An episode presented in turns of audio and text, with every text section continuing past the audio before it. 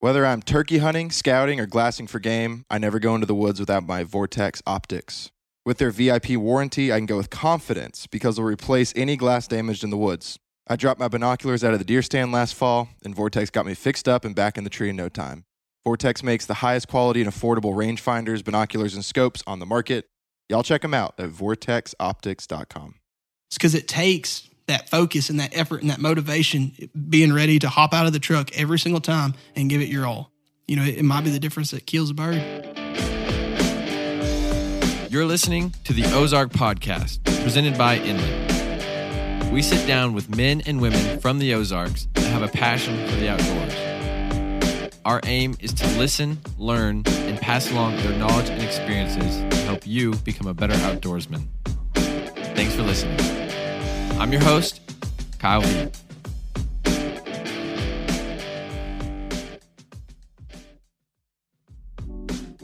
If you want to watch exclusive full length video episodes with each of our guests, receive a free Ozark inspired sticker every single month, and get a shout out on a future episode, then sign up for the White River Club on our Patreon. The link is in the show notes, and your support goes a long way.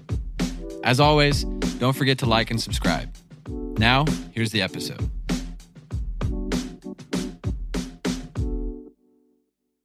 What's up, y'all? Welcome back for another episode of the Ozark Podcast. You've got Kyle Veit on the mic as always, and I am joined by my co-host of the show, Josh Lantzsch. What's going on, man? Not much, man. Glad to glad to be back. Happy to have a new guest and ready to get on it. Absolutely. Yeah, it's uh for us it's we're sitting here at the end of April and um and we've we've done a couple episodes on turkey, but we want to keep, you know, hammering on on turkey tips and tactics. And so um we've got a guest here who's uh, poised to do that exactly and, and help us get on some birds. Um, and so we're here at your house, Josh. Thanks for having us over here. Um, but I'll I'll let you. I'll kick it over to you to kind of introduce our, our guest here. Yeah. So our special guest today is Brett James. Brett and I met in college. I was a freshman. He was a junior, I believe, playing football, and met through a fellow outdoorsman. Um, really talking turkeys. He was talking about one of our hunts, and through him following on Instagram and keeping up with him through school, I kind of realized this is someone I want to keep around. He's a pretty cool dude. Yeah. So friendship began on school. Um, as time continued, he remained true to who he was when I met him an outdoorsman, someone who appreciates the intricacies of nature. He knows his biology, habitat, and timber. He's someone who doesn't just know how to hunt, but he understands animal behavior, habits, and instinct. Over the years, Brett has killed 41 turkey, has led many into this great lifestyle that turkey hunting is. He enjoys everything outdoors deer, upland bird, ducks, even breaks out the rod from time to time. Brett's married, has a corgi named Birdie, and is the best turkey hunter I know. Professionally, he's an incoming emergency medicine resident physician. That's a mouthful. And is finishing up at med, at med school right now. So, Brett, thanks for making the three hour drive. We're happy to have you. Yeah. Uh, man, I don't know if I'm the best turkey hunter. Maybe that you know, but there's definitely uh, far better turkey hunters out there than me. I've, I've been fortunate to be able to sit down on a bunch of birds and uh, have a bunch of birds killed and then, you know, be parts of other hunts. But um, I guess through that, I've actually messed up on a lot of turkeys as well. Um, so I've learned from it and I'm happy to be here and share like, uh, you know, what I've learned and what I can uh, help y'all learn as well. Yeah, so, man. yeah. We'll absolutely. figure out how to kill a turkey today. Yeah, Yeah. we will. I was we were talking offline and I was I was just kind of letting you know, Brett, but I was saying our audience is everyone from people who have never turkey hunted to people who've been turkey hunting for 10, 20, 30 years. And so um so we just kind of want to, you know, bring everybody uh, to a similar playing field and kind of set the baseline a little bit higher, give people the, like the 101 um, g- talk about some terminology, get into some tactics, walk through a couple scenarios of in this situation on private land, public land, if this is going on, what can you do? Talk through some calls, stuff like that. Um, so I think for for us, I think where we want to start is is kind of your background. Sounds like you know for you to be. You said you're 27 and you've taken 41 birds. Uh, that's a lot. I mean, that's more birds than you've been you know alive years wise. So. Um, talk to me about your background and, and how you got into turkey hunting. Yeah, so I mean, I've, I've, you know, a lot of those has come from other states. Uh, the majority of my birds still have come from Arkansas, but you know, you know, to get to 41, I guess at this age, um, you know, they got to come from elsewhere. Right. Um, that being said, I got started um, one of my first turkey hunt when I was seven. My dad's a diehard turkey hunter. I always like to brag about my dad because like um, he was turkey hunting before turkey hunting was cool, right? So like he killed his first bird, and I think he was 89. Okay. So he was actually 20, out in his mid 20s, uh, early 20s, something like that. So um, you know, my dad was super passionate about turkey hunting. But ironically, turkey hunting was the last thing I did as like a growing outdoorsman, right? And so, um, you know, I grew up deer hunting, going on duck hunts, uh, fishing as well. Um, but my dad, it's, it's almost like he like protected turkey hunting, right? Like he understood that turkey hunting took the most focus and the most passion, and so he kind of protected me from that until I was, you know, old enough and motivated enough. And you can imagine six year old me was chomping at the bit to go turkey hunting, Right, right? yeah, like surely. my dad would come home, he'd pull around the uh, into the driveway, he'd have a long beard in the back of the truck, and I'm just like, this is crazy. So um, yeah, that passion was there from the get go. Um, we had an awesome deer lease. Um, we had like 5,500 acres um, of a deer lease, and there were like three or four turkey hunters on it. And even then, folks would just kind of like hunt like the first three or four days, and then they kind of uh, pit her off. You Yeah, know? And sure. so um, I was really blessed to be able to number one have a dad who was passionate about turkey hunting, kind of like push that on to me, and then have a place where we'd go kill birds. Right, so like. Uh, high target rich environment, right? Like it's kind of what we're dealing with. Yeah. So, um, yeah, man, my first bird, I, it's funny. People talk about how they can remember things like it was yesterday, and, and this is it for me. Um, I g- had gotten out of school, taking a personal day from school. That was a big deal because my dad was big on uh, getting your education, even Yeah. at, you know, even in second grade. turkey hunting was worth it. Yeah, it's worth like. it, man. worth it for the birds. So, um, yeah, we got on a bird early that morning, and this is this is probably a week into season at this point. Um, you know, Arkansas had a little bit longer season back then. I guess that'd have been like 2002 or three, so it was a little bit longer, a little bit earlier in the year. But this is almost a weekend of season. Got on a bird early in the morning, just didn't work out. You know, uh, how most turkey hunts go. You know, it just doesn't happen. You know, they're just tough to kill. And uh, man, we kept prospecting is what I like to call it, hitting new spots, calling, making little runs into bottoms, um, just trying to strike up a bird. And didn't really have any luck. And man, before it's all said and done, little seven year old Brett is um, it's twelve thirty, and my dad's still dragging me up and down these hills. And um, you know, I was I was tired. It was, I was hot. you know, I was ready to go home, but my dad, um, he, he kind of he said, "Hey, let's just hit one more stop, just see what happens." So we parked the truck. Like I said, I remember being like twelve thirty five. You know, looking at the truck and seeing it's like seventy five degrees. Like, My goodness! And uh, man, we walk about three hundred yards up on top of this finger ridge here, and uh, there's a logging road that goes to the middle of it. And uh, we're just just set off the logging road. My dad hits that slate call. Um, and man, that bird hammers, you know. And we get set down real quick. We throw up a decoy, um, and within ten minutes, that bird's in our lap. You know, I think my dad made like two or three more calls, like soft stuff. Okay. You know, yeah. um, and man, that bird's in our lap. He's in full strut, 28 yards, and uh, I roll him. You know, he comes out in that clearing and um, he sees that decoy about the time I was about to make my move. So my dad always tells me it's like that decoy was probably the difference maker of my first bird. Um, you know, because I kind of made that move that Yeah. a young seven year old will. Right, You know, right. um, but yeah, so like I said, he he never saw me, and I was able to make that move, and I rolled him, and man, I just remember like it was on after then. Yeah. So- You're hooked. That's yeah, we're awesome. killing birds now, baby. So Dude, that's so cool. I think I think about my childhood and, and I've talked about this on the on other episodes before, but just it feels like there's like a few moments in your life that are like that where you can just like remember the moment, the feeling what it was like, and you think back to those days and and that's like the beginning of what inspires you to do the things that you do now.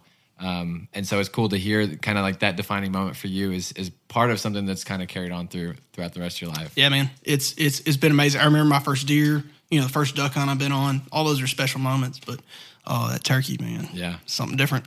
Yeah. Do you think it had something to do with your dad kind of keeping it safe? I, and I away definitely, from you. definitely. Um, because you know, I, I think it would be tough because, like, I think about you know, when it comes time for me to take kids, you know, I want to keep it fun and entertaining, keep it engaged.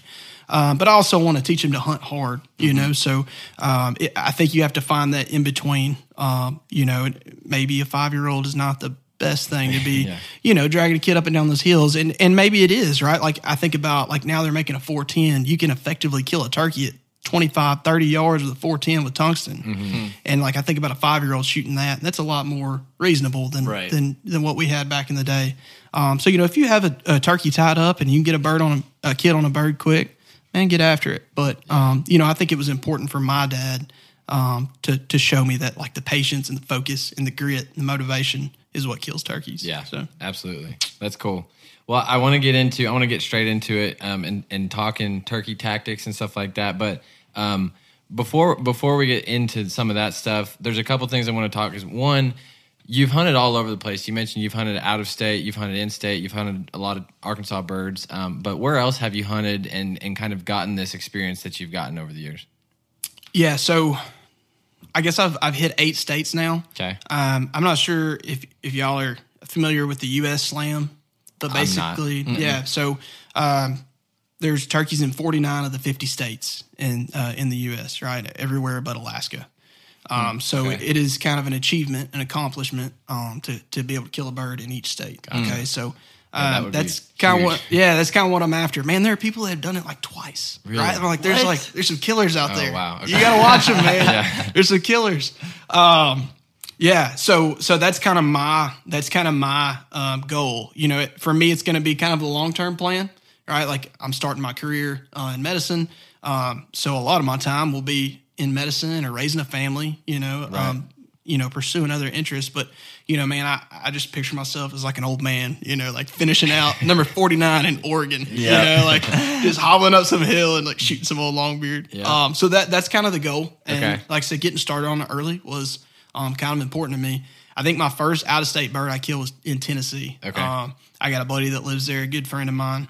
Um, and man, we we've honestly just kind of made it a tradition since to go hammer turkeys every year. Um, and it's been a good time.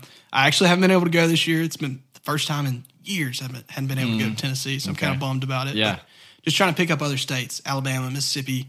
Uh, killed several birds in Texas this year, um, Oklahoma and Kansas, and then last year we actually wrapped up season um, um, up in the Northeast United States, and man, it was it was incredible. Yeah. You know, I, I was telling y'all before the episode, killing birds in June, killing a longbeard in June. Are you Yeah, kidding me? yeah. So um, it was a lot of fun. You know, and like I said, in pursuit of the 49, right? Like Mm-hmm. you got to start somewhere, and uh, you know, just kind of building up that that pattern, that strategy that I have how to kill birds in, you know, um, high ridges in Alabama or, you know, lowland in South Arkansas, um, a lot of ag stuff up in Maine. You know, it's- you're just kind of building up that whole strategy and that whole tactic. And uh, man, I'm I'm excited to to put it to use, whether it's in my home state or somewhere new. And man, it's it's just it's a good time. Yeah, that's cool. I, I'm sure going to all those different places, you're talking about, you know, a bunch of different landscapes and stuff like Oh, that. yeah.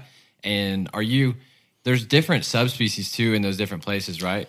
Yeah. So um, And do they act different from? I know state to state, your your landscape's going to make them kind of act different. Yeah, I can give you just like a general picture of what I've hunted. I've only ever hunted easterns and rios. Okay. So I'll just give you like a quick map of where these birds are at. Okay. So um, starting down in Florida, South Florida, a lot of people the line is kind of hairy where these Osceola birds are at, Mm-hmm. but down in South Florida is the classic Osceola bird. Um, he's known for having long spurs. Um, he they say he doesn't gobble quite as much. I haven't hunted this bird, so I can only speak from the hundreds of articles and Yeah. Mm-hmm. videos and stuff I read on him. Right, so Right. um, that's a really that's a really sought after bird because it's only in that one spot. Okay, right, and so gotcha. um, north of there, like in the panhandle of Florida, like further north, it's kind of where the easterns start. Easterns would go all up into northeastern U.S.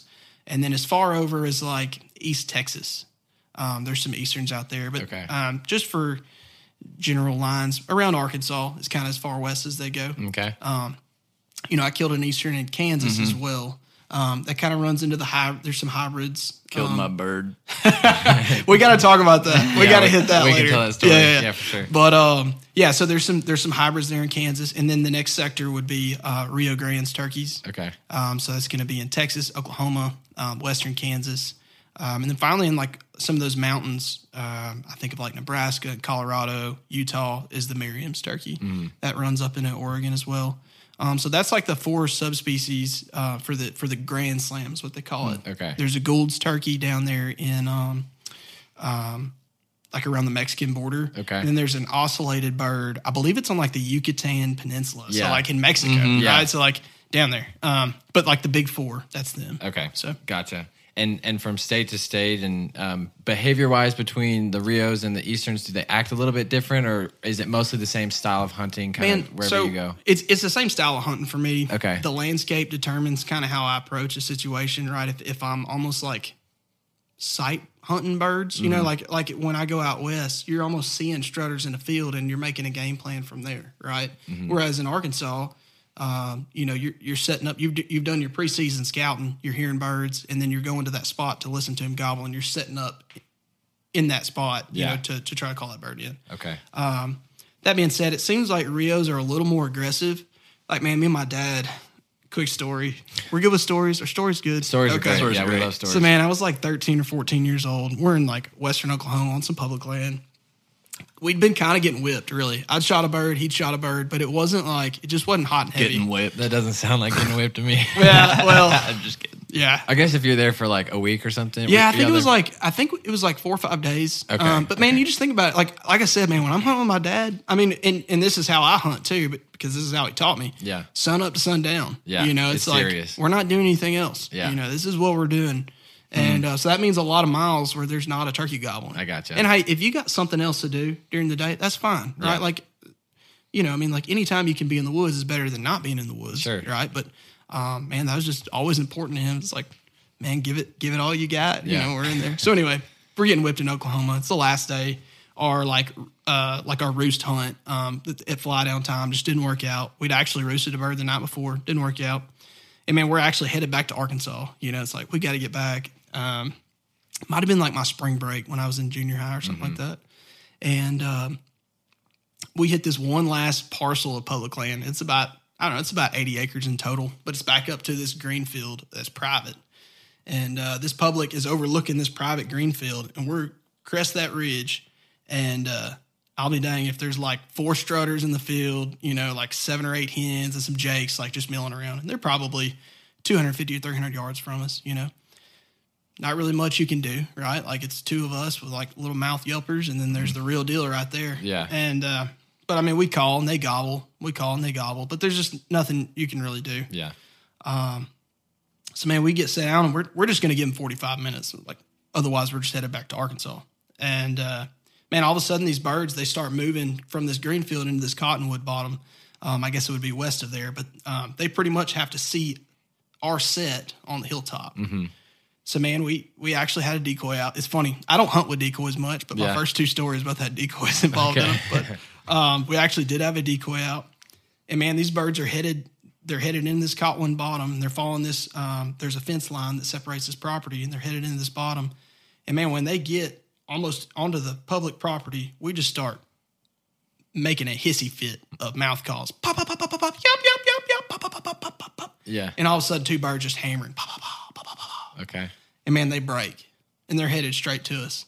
And uh, we were almost kind of like standing up in the like in the brush. You know, it's like we weren't ready to kill birds. We were almost just like appreciating the spectacle of gobbling birds. You know, and uh, man, they break and they're headed to us. And man, next thing I know, they gobble and they're forty yards away, and we can't see them yet. And uh, so we didn't have a plan on what to do if two turkeys come up together, right? So like we're putting a plan together real quick. I said, "Hey, Dad, uh, we'll just count to three, um, and and on three we shoot on three, okay?" Yeah. Next thing I know, man, these birds are like they crest this this hilltop at us, and they're like at twelve yards, Oh man, and it's like you know it's a gobbler at twelve yards, man. It really don't matter how well you're hid, man. At twelve yards, they're just they just know something's up, Yeah. you know, and and and that's a real risk, you know. And they never actually even boogered, but it was coming, you know. Okay. Yeah. Um, so I start the countdown, you know, ready to Yeah, kill. three, I two, one. All right, one. Boom! My dad shoots. My dad shoots before his 13 year old son gets a chance to shoot. He folds his bird. And uh, I get on my bird real quick and shoot him. And luckily I killed him too. But um, yeah, man, it, like he, like, it's it's cutthroat out there. Yeah, he's in- like, out west, man. Yeah, yeah. So luckily we wound up with two birds and um, it was all fine. But yeah, so I just think about like, you know, how those birds broke. Um, I guess how visually they were attracted to that decoy.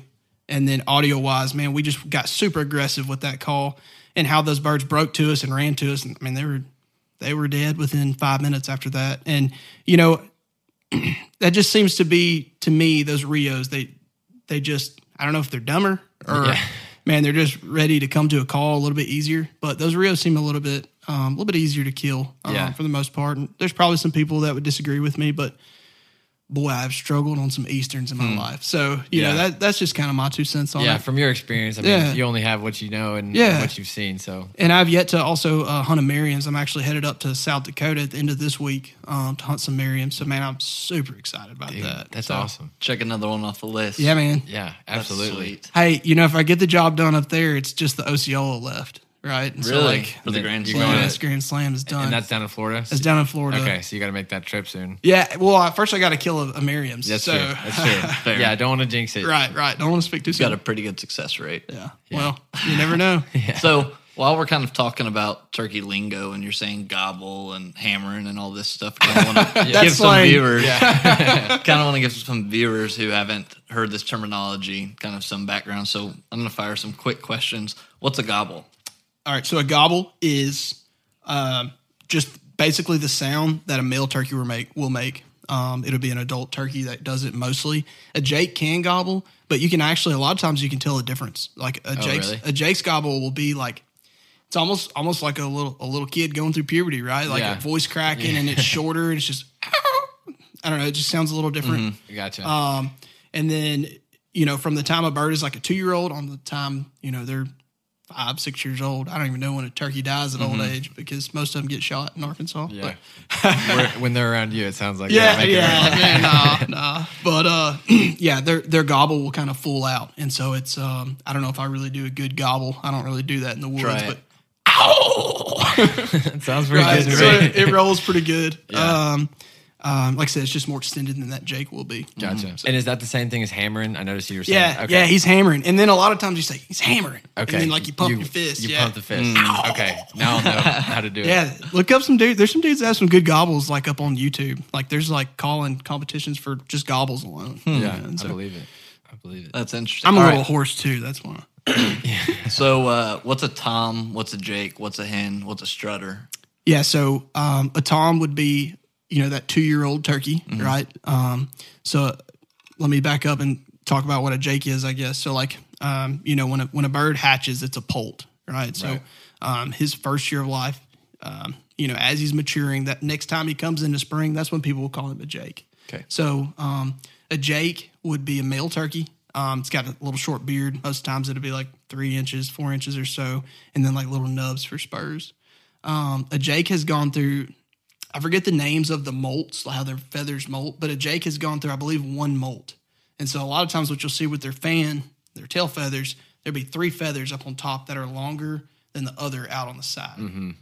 And so um, that's that's a lot of times how you can tell a jake from a long way away. Right? Yeah. Like a jake sometimes can do some strutting um, in the right situation, but he'll always give himself away by those three feathers sticking up further than like the rest of his fan. Gotcha. Th- that makes sense because that's how. That's the only way that I know how to really tell them apart when I'm out in the woods. Is are there other ways? Um, body size will usually be um, smaller. Okay. Um, you know, an adult gobbler in Arkansas, man, I, I think like a good sized bird in Arkansas will be like 19 pounds. Okay. Um, of course, you go into parts of Missouri and be like 25 pounds. So, it, like, there's a lot of variation. But, you know, if you were just, let's say we just plucked three birds from Arkansas, we saw a hen, a Jake, and a longbeard, you would see, you know, she's the smallest, he's just a little bit bigger, and then he'll have, you know, just a sizable difference. Gotcha. Okay. Um, a tom, a strutter, a longbeard, that's your mature mature bird. Uh, two years on, that's kind of what we call a tom, Okay. strutter. And they hammer. Yeah. And they do that. And Yeah, they, yeah, they- they- okay.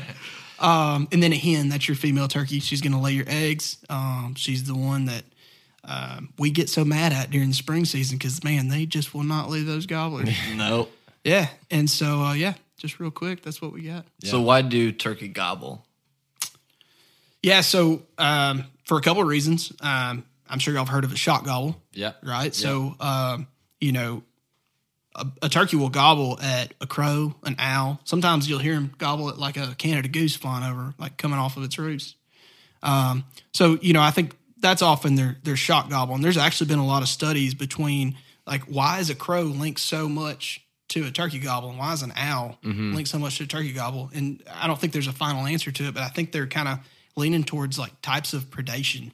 Um, So interestingly, like the owl can like prey on a longbeard, right? And so like there's some kind of link to it. Um, Gotcha. like I said, I don't think the final answer is is out, but Yeah. um, there's a special link between those two. Excuse me. yeah. Um, And then also, you know, they'll gobble during the breeding season um, because they want to get with a hen, right? And so um, that hen's up there on a hilltop yelping. Um, he wants to talk about where he's at, and so um, he'll gobble. Um, he'll gobble some, he'll gobble a lot, or he won't gobble at all. It seems like. yeah. Um, and do they gobble year round? Is that man, it's, it's it's definitely less common. You know, in a lot of states, there's actually a fall season Yeah. for turkey hunting. Right. Arkansas, we haven't had that in years. Yeah.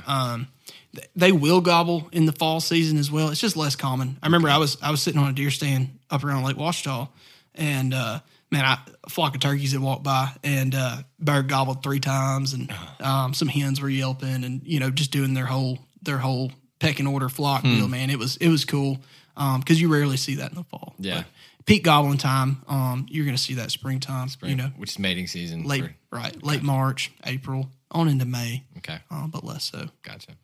Awesome. You said yelping. What's yelping? So a Yelp is, um, you know, it's, it's just kind of the standard call that a hen will make. Yeah. Right? You know, a hen's got a uh, a wide variety of sounds that she can make, but that that Yelp is kind of her signature. Like when you think of a turkey, um, a female turkey, that's what she's making. So it's it's um, a succession of notes. Like I think about like maybe six notes in a row. Um, I can break out the calls a little later, but it's you know it's yep yep yep yep. You know, Yeah. um, just kind of that high pitched sound. It's got that it's got that treble to it that I think a lot of gobblers like to hear, and that's that's kind of what seems like that's what those gobbles like those birds like to gobble at. So Kind of like a duck call, where it kind of cadences off yeah, at the end. yeah, yeah. And so I like I said, I can show you with with the mouth call here in a minute, um, just kind of how to make those sounds and um, how to you know get that treble to it. Yeah, absolutely. Um, and then a couple like other noises that that turkeys make. You so spitting, drumming. Um, obviously, we talked about gobbling. What other noises do they make that you're going to talk about? Or Yeah, so that that spitting and drumming, man. Um, for me as a turkey hunter, that has been one of the top things that has that has helped me kill more turkeys over the years.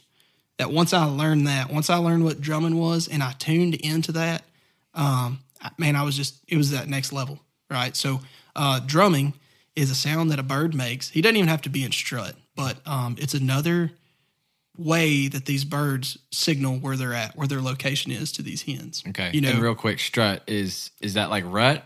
Or deer? Like, yeah. So what is strut? So strut. So um, that would be like the classic image that you see, like if you ever have a screensaver on your computer, right? Like that bird that's blown up, right? So he's got his belly poked out, his tail fan is extended, Mm-hmm. and his wings are down on the ground. Uh, it's just a show of, um, you know, it's it's what they do in their breeding season. It's how they kind of show dominance. Okay. Um, it's kind of how they display to females that they are an acceptable mate. I gotcha. Right? So you'll see a gobbler strutting in like an old road bed or in a field um, or a big pretty open bottom. Gotcha. You know, so um, just man, it's all about attracting females, attracting the hens, um, and and and that's that's kind of one of the ways they do it. Okay, gotcha. Um, but, but I didn't mean to cut you off. You're talking about drumming. Yeah. So so a, a lot of times you'll see a bird drum in strut, but he doesn't actually have to be in strut to drum. He can do Okay. that without it. But it's this deep, low frequency sound that man, if you're not listening for it, and if you don't know what to listen for, um, you'll miss it. Um, and and then with that, he'll also spit, which is actually kind of what it sounds. It's, it's just that's kind of what his spit sounds like. But um, kind of past that, um, that drum, it's it's a much lower frequency. You'll have to get on YouTube, put some put some headphones on, Yeah. and, and play it to kind of get in tune with it. But once you hear it, it it's like even though that turkey's not gobbling, like even if that turkey hasn't gobbled in 10, 15, 20 minutes, man, if I hear that bird drumming, um, I can hear, I think I can hear drumming about 140 or 150 yards away. It's incredible. Really? It really Wow. is incredible. And it, yeah, I I guess would for- not have thought. Yeah, you could hear it that far. it's incredible. And um, but man, if you can hear that drumming, just tune in and find that frequency that that where that is. You can you can kill a lot more turkeys because you have confidence that he's close and that Mm-hmm. you haven't spoke to him, right? So he's drumming to let that hen know, hey, I'm over here. Come on, let's go. gotcha. Gotcha. But he just doesn't want to gobble, right? And so, man, once you lock into that tune, that that that that drum, you're a killer. Yeah. you know, and it, you you've unlocked. You know, it's like a it's like a new uh, feature you unlock on Xbox. Yeah. You know, it's cheat like- yeah. code. Next next level. Yeah, dude, it's it's it's um like I said that that's been something. Man, I remember Lake Ouachita bird. Man, I got on this tur- two birds um actually at fly down. Um, didn't work out at fly down. Guess what? They had hens with them. Um, so it didn't work out at fly down for me, but I just hung in there. These birds are gobbling pretty good. They kind of quit gobbling around 930. Um, I'm set up kind of, um, I guess I'm like one ridge over from them. Like I said, got hens with them. They're just not moving. They would gobble and then they kind of pittered off. But man, they're drumming the whole time. And they didn't drum, they didn't gobble for the next hour and a half. And I just listened to them drum. And it, anytime they would, so they were like strutting and working this ridge back and forth Yeah. just enjoying their day, right? They ain't got nowhere to be, right? A turkey ain't got a, mm-hmm. they don't have a timepiece, right? Right, like yeah. they don't have any appointments to go to. Yeah, they're just chilling. enjoying the day, Yeah. making a little turkey love. Yeah. You know, it's like ain't much to it. Right. So, um, man, they would they would um they would strut to the edge of this finger ridge, they'd come back, strut, come back. It's common. You'll see that a lot with birds um, that are just kind of hung up. But I could hear him drumming, and I could hear that that volume change. You know, I could hear him at 70 yards away, and then I can hear him at 130 yards away as he's moving up and down that ridge. Man, I just kept I just kept kept making moves. Um, when he would go away, I'd I'd hop that next finger ridge over, and I'd just stay in his hip pocket. And man, I ended up killing that bird at I believe it was like eleven forty five or maybe like eleven thirty. And then gobble for two oh, wow. hours, Yeah. you know. And man, I had class at one o'clock. Well, I hightailed it back to Little Rock. Whew. Oh, but yeah, that That's I a mean, late morning bird. yeah, yeah, and I mean that's that's I mean, and I literally chalk chalk that kill up to to just being able to follow that drum. Yeah. you know, and, and like I said, just having confidence that that turkey is there, and and you're still in the game. You know, Yeah. because if he's drumming, he's not spooked. Yeah. So That's huge. I think about some It's of, huge. some of the the couple hunts that I've been on, and I told you I'm not a pro by any means. I've I've been on a handful of hunts, but I think about the times I've been on hunts and um, the times I've heard turkeys gobbling, and I just you know they gobble, but then they stop, and then they just don't do anything. It seems like to me for an hour, hour and a half.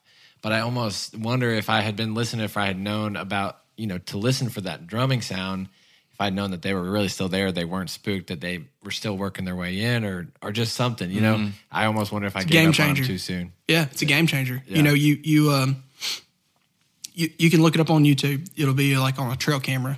Those ca- actually capture that frequency decently well. So put some earbuds on or headphones in or whatever. Put it on your your big stereo.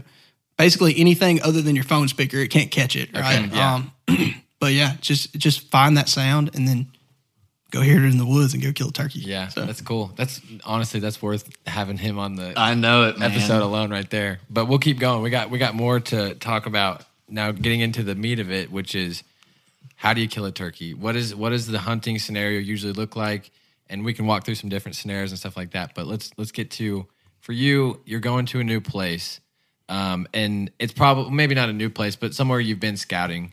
Um, what's it look like for you? How do you approach the the situation in in most cases? Yeah, so you pretty much already answered the first part with the scouting, Okay, right? The yeah, scouting is so important, there. and you know, I mean, most you got to know where the turkeys are, right? You can you can you can do all of your onX scouting, um, you can you can do all of your research, but until you've gone and actually confirmed and listened to where a bird is, or or come across a, a bottom and seen those scratchings, right? Like where those turkeys will, will feed through those bottoms and picket bugs. They're turning all those leaves up. That's a great sign, right?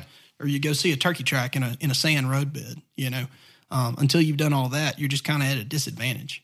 Um, I like to think about, you know, I want to have confidence in anywhere I go turkey hunt, right? So I want to know that there's a gobbler where I'm hunting at. Otherwise, I feel like I'm just hiking through the woods looking Yeah. for mushrooms. You know, so um, first and foremost, you want to go find a, a gobbling turkey, and that starts in March. You know, um, even though you can't hunt, um, I'll just lay some ground rules out for people that are uh, wanting to get into turkey hunting.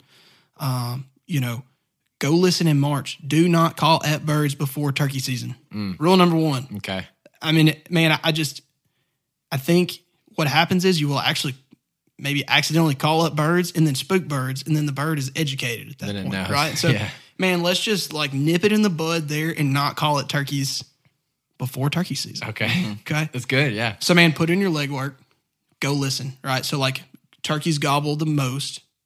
It's pretty tried and true. They're going to gobble the most at fly down time, right? So that'll be, um, you know, say sunrise is like at six forty or whatever. Well, man, whenever those birds start chirping at you know six oh five or whatever it is, um, that's when those birds will start gobbling. So get out there early. Um, get you to a spot that you can hear a long ways. Mm-hmm. You know, maybe cover a couple finger ridges, like if you're in the mountains, um, or a good access road. You know, if you're in the lowlands, um, and see if you can hear a bird gobble. Like I said, there's a there's a lot more scouting that I do with um, you know these these satellite maps on my phone. Um, you know, I'm looking for different topography features, like uh, you know, in the region of the Ozarks, right? Um, I'm looking for like some creek beds um, that lead up to some finger ridges.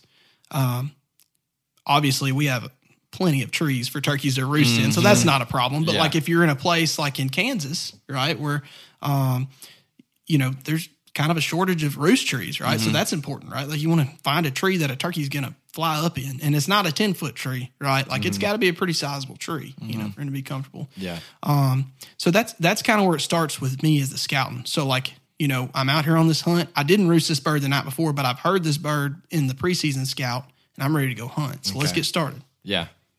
Gotcha. All right. You hear a gobble in the distance. Okay, I like where this is going.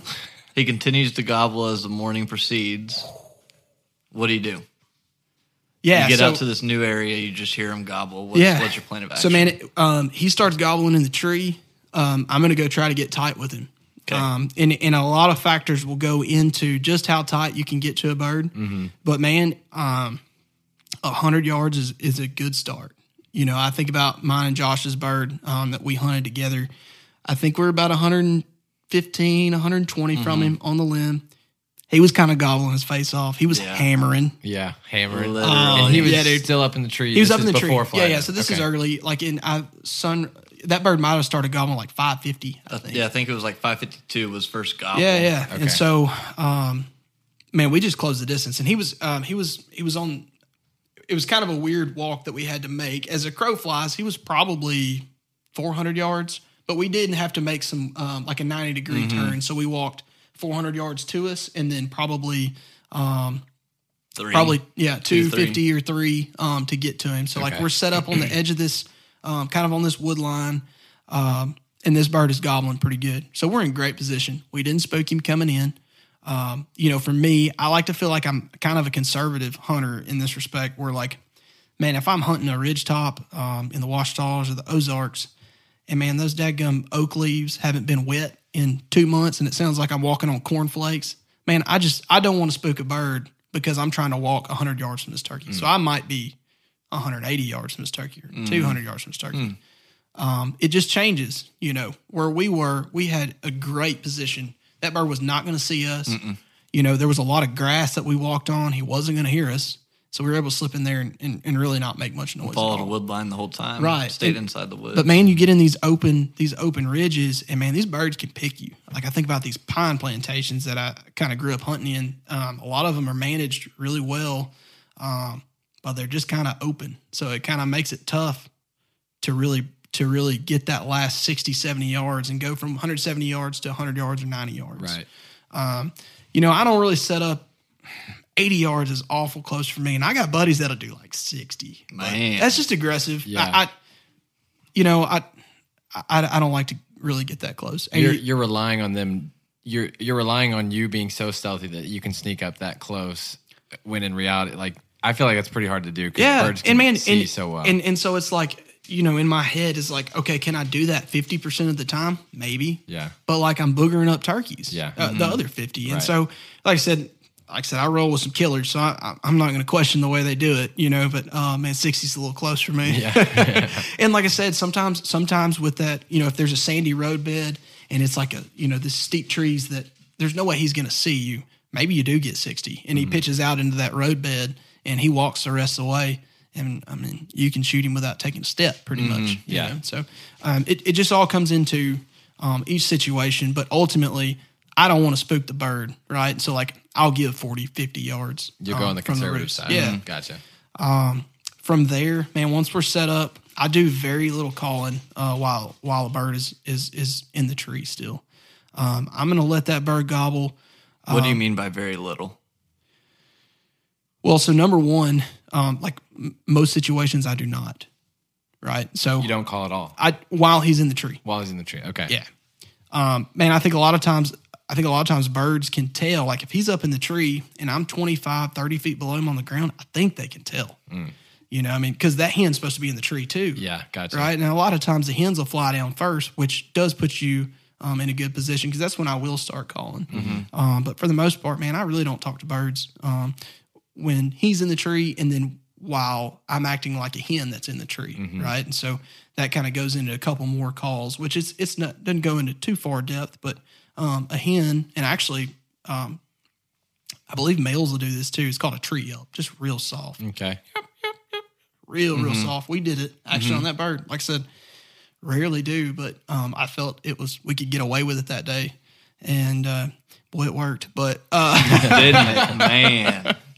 But yeah, so um, you know, it it comes time, and this just takes being under birds to learn how long a bird is going to gobble before he flies down. Mm-hmm. But man, usually it's about twenty five minutes, Okay. um, twenty minutes.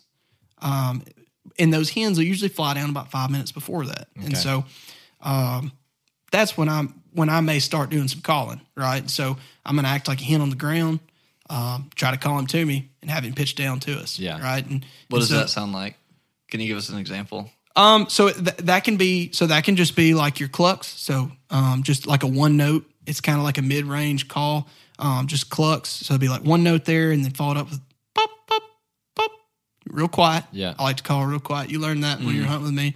Way like literally how loud I was calling like a quarter of it. Oh, and man, you can you can change it for like if you need to go reach a bird that's way out there, bring your volume up. Yeah. I mean, if you got a bird 120 yards from you, he can hear it. I promise you, Really? he can hear it.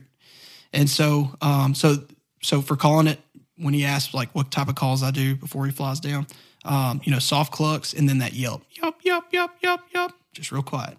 Um, I usually keep it pretty simple in the front. I'm just trying to let this turkey know that hey, there's a hen over here, Right. And she's ready to rock. Okay. So what you talking about? Yeah. You know, Right. Right. Um. so yeah, what happens after that? All right, turkey gets down and he gobbles. He's about 100 yards away from you. He's on the ground now. Yeah, so you're just basically recreating what what happened when we were hunting Kansas. Yeah. yeah. All right. So so he doesn't gobble now, and you don't know how to tune into the drumming. Changing up the scenario. yeah, so so how often do you call? so you just listened to the Ozark podcast and you learned about drumming, and so now you tune into the drumming and you, you figure go. out where he's at. there you go. So All right. yeah, so um, so let's say a bird gets down and and and he's not gobbling, right? Um, are there? Do we know if there's other turkeys with him? Is there hens with him? Say there's not. He's by himself. Yeah. I don't know. he's gonna come right on in. No, no, no, no. I'm just kidding. Because they'll, they'll hang up, man. I mean, there can be. We kind of talked about it. Um, man, there can be topo features that will make him hang up. I've had, I've had birds hang up over a creek that's literally as wide as this table, but they will not cross it. Right. And then I've also had them hop it, and I've had them come through a barbed wire fence, tearing their feathers up to come get killed. You know, get their head shot off. uh, man, they're just there's it just depends on where they're at, and and I think that kind of goes towards. Um, I, I hear one of my favorite turkey hunters named Will Primos. Primos hunting calls. Yeah. he talks about taking a turkey's temperature, right? And so, um, you know, assessing what that turkey is doing, you know, how much he's gobbling, how he's responding to my calls, and honestly, just kind of mirroring what what's happening there. So, you know, in this case where this bird had been gobbling, he flies down, he kind of gets quiet. I'll make some calls. You know, it might be every 15, 20 minutes. It's gonna be pretty soft. Um, I'm not gonna move. I'm gonna be tuned in. I'm gonna be locked in. I'm gonna be listening for drumming, um, some kind of spitting, um, crunching leaves. Um, but if this bird's not gobbling, I'm not gonna overcall. Right? Okay. I'm not gonna bring my volume up. Um, yeah, taking his temperature, like Mr. Yeah. Primo said. Yeah, just seeing what he's doing. Yeah, and on the flip side to. of it, right? Um, I think about how that bird was hammering, right? Like that Kansas bird. Mm-hmm. Um, he's hammering, and I'm going to mirror that, right? Like I'm going to hit some more clucks and some yelps. Um, you know, you do want to keep your volume pretty consistent, right? Like you don't want to just shriek at him. Yeah. Um, but you know, maybe you can call a little bit more. Um, you can do some excited yelps, kind of uh, longer notes, maybe uh, make it nine or ten notes. Um, you know, some. Mm-hmm. you want to show us what some of those sound like? I know you got your Yeah. calls here with us, and Yeah, so um, yeah, we can go through a couple of the calls. So and these are so you're pulling out a mouth call yeah, right yeah. here. So um, yeah, this is like my call pouch here. I've got several different mouth calls. A lot of them have some uh, different cuts to them. Like there's a se- several reeds laid over. So uh, here's kind of a look at what we got. So this is a two reed uh, mouth call here. Okay. This is called a bat wing cut. okay. Gotcha. Pretty good, pretty good call. It can get pretty soft, um, and then it, you can do like some clucks on it as well. Okay. some purrs. So, um, let's just just kind of talk about a sequence, um, you know, of of maybe how I would call to a bird that um, hmm, is just kind of medium temperature, right? Okay. Like he's not he's not cold, but he's not fired up. So, Yeah.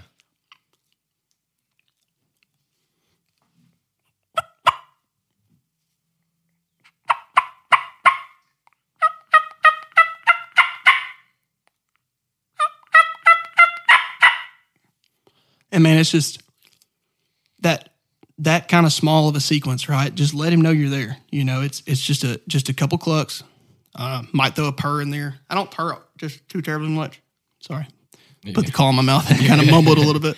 So um, I'll throw in some purrs too. I do that less often, um, um, but you know you're gonna have some clucks, um, some yelps, and some purrs. Like I said, um, those purrs will be like when that bird's in close, um, and man, you can really really kind of finish them off with those just soft, soft talk. Yeah.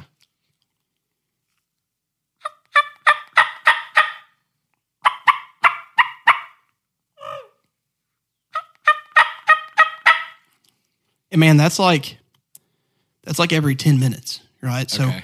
um, you know, you don't want to overcall. You don't want to call too loud. Yeah. Um, so that right there was a sequence, and then and you would do that about every ten minutes. Yeah, and and and once again, you're taking their temperature, right? Like Okay. it's a feedback, right? So like I'm calling this turkey, and he's talking back to me or, or letting me know what's going on. You know, he, he may gobble, he may, um, you know, start drumming, start spitting. He may go into strut. You know, I might be able to see him, you know, around the corner, um, and just kind of seeing how he's responding to it. Um, you know, one of the things I like to do with a with a hung up turkey, and this is classic. Like, obviously, I didn't come up with this. My dad taught it to me, and uh, but but it's it's it's common amongst turkey hunters. They'll do it, especially if there's two people hunting. Right, you got a shooter in the front, um, and of course there's the caller right next to him, and then that bird's hung up about 80, 90, 100 yards. A lot of times that caller will fall back about 30 or 40 yards.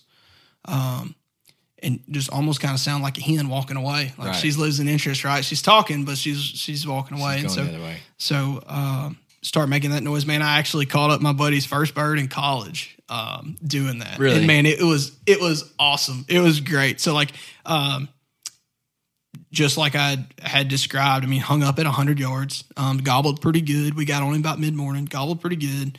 Um, when we're sitting right beside each other, and uh, man, I, I'm thinking it's a done deal, and I, I think he was by himself. Just for some reason, he was just hung up and he wasn't coming. Man, I fall back about forty yards and give it a couple more yelps, a couple more cuts and clucks, and um, he got his first bird. Man, it That's was awesome. awesome, dude. It was great. That's It- so I, cool. I love, I love being there for people's first birds.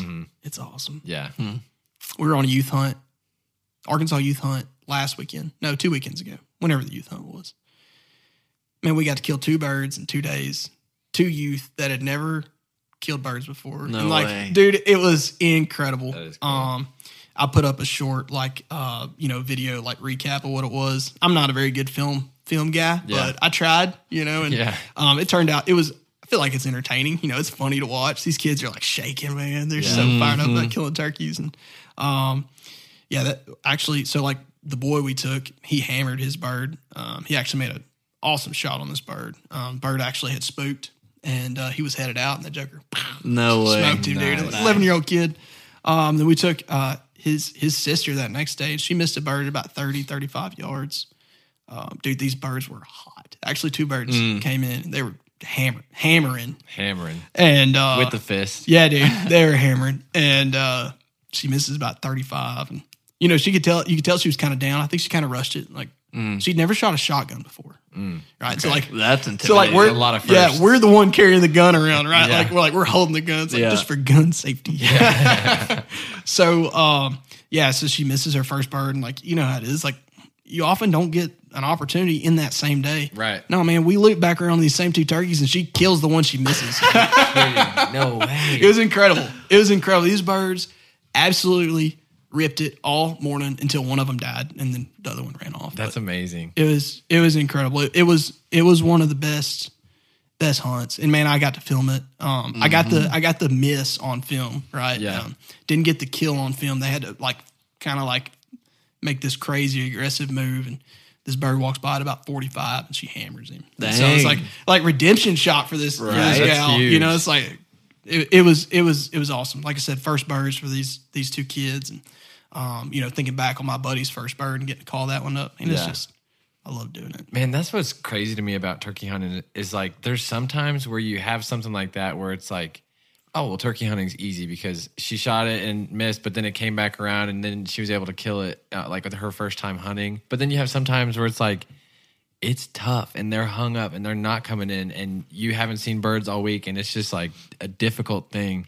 But I, it just feels like that's how turkey hunting is. Like, Man, it's always a challenge. You always have to be on your game, right? Like even in the best scenario where it worked out for me in, in Lantzsch here, Mm-hmm. um, we did everything right that morning, and he and he he also cooperated. Like that bird cooperated. Mm-hmm. I mean, he read the script. He was the movie star. Yep. um, for about five minutes there before he died. Yeah, but um, man, it, it's always a challenge. You always have to be prepared, motivated.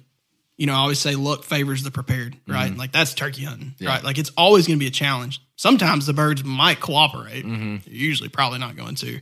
I think. Um, I think a lot of like our success for that youth hunt was, like I said, the preseason scouting, the location. Man, we were just around birds. Yeah. you know, and it, that's always enjoyable when you're taking kids because sometimes that focus can kind of fall off. you know? and, and and I will say, man, these kids are great. They were locked in all weekend, and and like it's it's not a bad thing if a kid loses focus. You know, like just go to Waffle House. Like I get it. You know, like like you know, sometimes it's just a little boring. Don't make them suffer through that. You know, it's like you know, um, a, a lot of people let them kind of get a little older before they have to grind out a turkey and like really, you know what I'm saying? yeah, Um, absolutely. but we man that was such a, a great experience i think mostly because of because of we had birds you know we had birds to hunt for these kids So, yeah, That's awesome, man.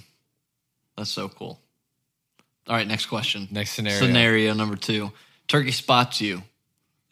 All right, you're not with these kids and they don't loop around and you don't kill them. What happens? Do you see a turkey spook from you? What do you go do? home no i'm kidding man so so um first of all let me say it's easy for a turkey to spot you right like Yeah. um i don't know what y'all's experiences have been but man turkey's vision is incredible yeah, um, especially their ability to spot movement. You know, um, number one, they see color, right? That's why we don't wear orange when we're hunting, or, you know, hunting turkeys.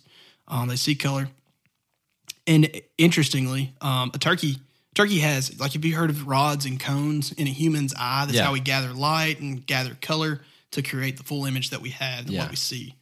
Um, so you know our vision's pretty good, 20/20 vision. Um, we have pretty sharp vision. A turkey has like another set of cones um, to gather like more color, Mm. or like it's almost like I'm not sure if they see like an extra color, right. um, but it's actually been studied that they can kind of see some waves of like ultraviolet light. Okay, gotcha. And so, man, there's something there, and I, I mean, I can, I can attest to this. I think about a bird that spooked on me one time. I was perfectly still. I didn't move. This bird came in. He's crunching leaves, running towards me.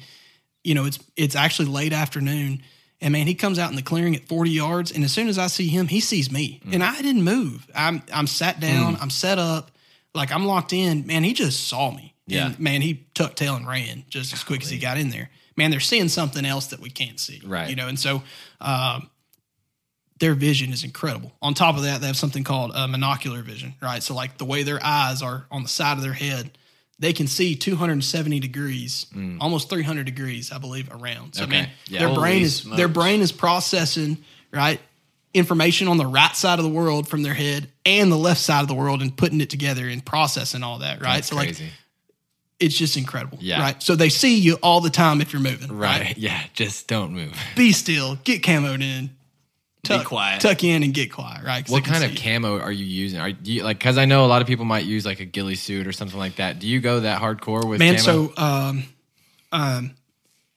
when you're setting up on a turkey, cover every inch of your body, Okay. right? Um, I actually um, face mask, right? So like my face net comes up to here.